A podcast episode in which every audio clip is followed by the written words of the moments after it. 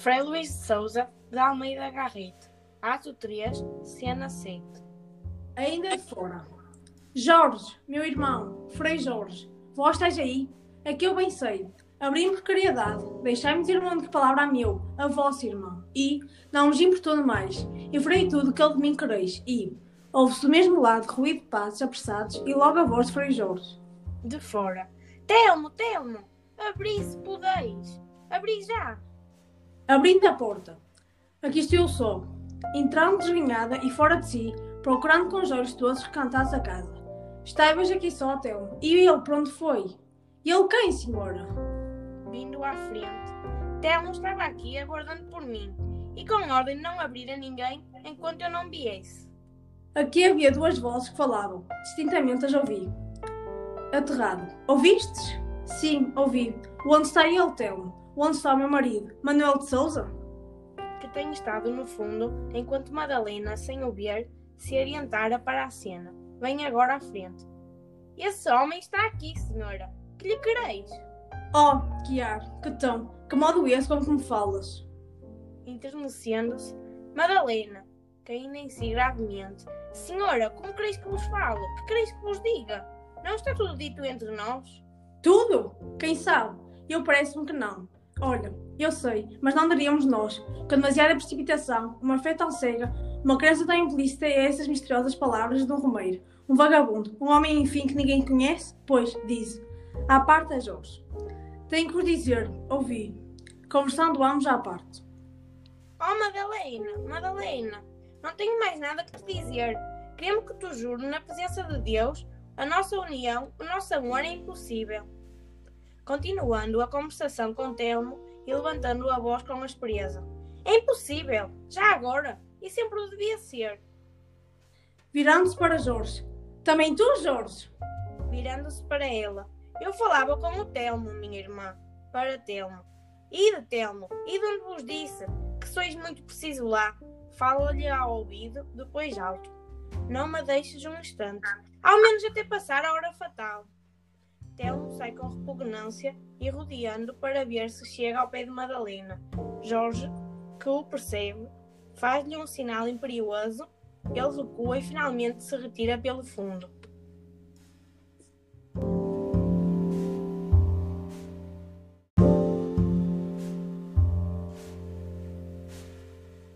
Ato 3, cena 8. Jorge, meu irmão, meu bom Jorge, vós, sois tão prudente e refletido, não dais nenhum peso às minhas dúvidas. Tomara eu ser tão feliz que pudesse, querida irmã. Pois entendeis? Madalena, senhora, todas estas coisas já são indignas de nós. Até ontem, a nossa desculpa para com Deus e para com os homens estava na boa fé e seguridade de nossas consciências. Essa acabou. Para nós já não há senão estas mortalhas tomando os hábitos de cima da banca e a sepultura de uma claustro. A resolução que tomamos é a única possível e já não há que voltar atrás. Ainda ontem falávamos dos condes de Bimioso. Quem nos diria? Oh, incompreensíveis mistérios de Deus! Ânimo! E que ponhamos os olhos naquela cruz. Pela última vez, Madalena. Pela derradeira vez neste mundo, querida. Vai para abraçar e recua. Adeus, adeus! Foge precipitadamente pela porta da esquerda.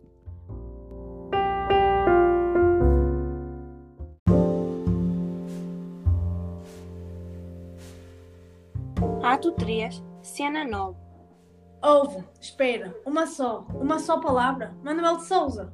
Toca o órgão dentro. Dentro, de profondi, clama a beatitude. Domine, domine. Exodi você me aime.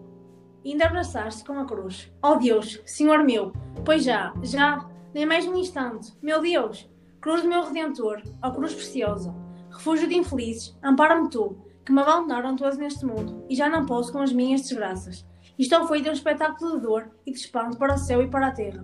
Tomai, Senhor, tomai tudo. A minha filha também. Oh, a minha filha, a minha filha, também essa vos dou, meu Deus. E, agora, que mais quereis de mim, Senhor? Toca a hora outra vez. Dentro. Fia, arrute, intenda, precacione, meae. Binde, minha irmã, é vosso Senhor que vos chama. Vai começar a santa cerimônia. Enxugando as lágrimas e com resolução. Ele foi? Foi sim, minha irmã. levantando-se, e eu vou. Saímos pela porta do fundo.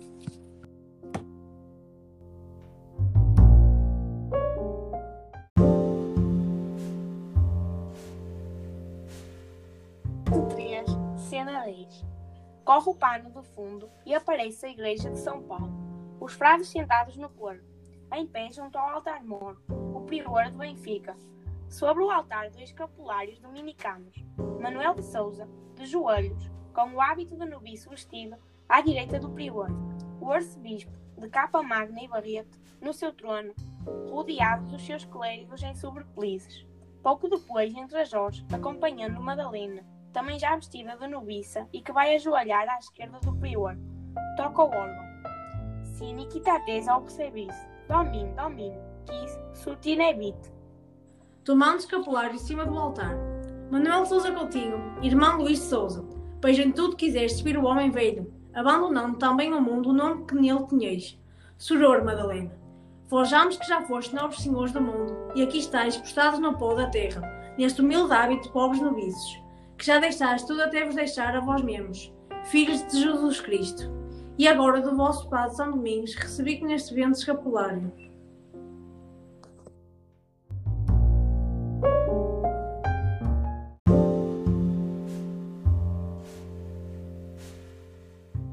Ato 3, cena 11 Maria, que entra precipitadamente pela igreja em estado de completa alienação Traz umas roupas brancas, desalinhadas e caídas, os cabelos soltos, o rosto macerado, mas inflamado com as rosetas éticas. Os olhos virados para o momento, reconhece os pais e vai direito a eles. Espanto geral. A cerimónia interrompe-se. Meu pai, meu pai, minha mãe, levantai-vos, vinde. Tomam-os pelas mãos e eles obedecem maquinalmente. Vêm ao meio da cena, confusão geral. Maria, minha filha! Filha, filha! Oh, minha filha! Abraçam-se ambos nela, separando-se com eles da outra gente trazendo-os para a boca de cena. Esperai! Aqui não morre ninguém sem mim. Que quereis fazer? Que cerimónias são estas? Que Deus é esse que está nesse altar e quer roubar o pai e a mãe, a sua filha? Para os circunstantes. Vós quem sois, espectros fatais? Quereis-nos tirar dos meus braços? Esta é a minha mãe, este é o meu pai. Que me importa a mim com o outro? Que morreça ou não, que esteja com os mortos ou com os vivos, que se fique na cova ou que ressuscite agora para me matar. Mate-me, mate-me, se quer, mas deixe-me este pai, esta mãe, que são meus. Não há de, de que vir ao meio de uma família e dizer: Vós não sois marido e mulher, e esta filha do vosso amor esta filha criada ao colo de tantas meiguices, de tanta ternura, esta filha é. Mãe, mãe, eu bem o sabia, nunca te disse, mas sabia-me. Tinha-me dito aquele anjo terrível que me aparecia todas as noites para não deixar dormir. Aquele anjo que descia com uma espada de chamas na mão e a atravessava entre mim e ti, que me arrancava dos teus braços quando eu adormecia neles, que me fazia chorar quando meu pai ia beijar-me ao teu colo. Mãe, mãe, tu não has de morrer sem mim. Pai, dá cá um pano da tua mortalha. Dá cá, eu quero morrer antes que ele venha. Encolhendo-se no hábito do pai, quero-me escolher aqui, antes que venha esse homem do outro mundo dizer-me na minha cara e na tua, aqui diante desta gente. Essa filha é a filha do crime e do pecado. Não sou, diz. Meu pai, não sou. Diz essa gente toda, diz que não sou. Vai para a Madalena. Pobre mãe, tu não podes, coitada. Não tens ânimo? Nunca mentiste? Pois mente, agora para salvar a honra da tua filha, para que não lhe tirem o nome do seu pai. Misericórdia, meu Deus! Não queres? Tu também não, pai. Não querem. E eu de morrer assim e ele vem aí.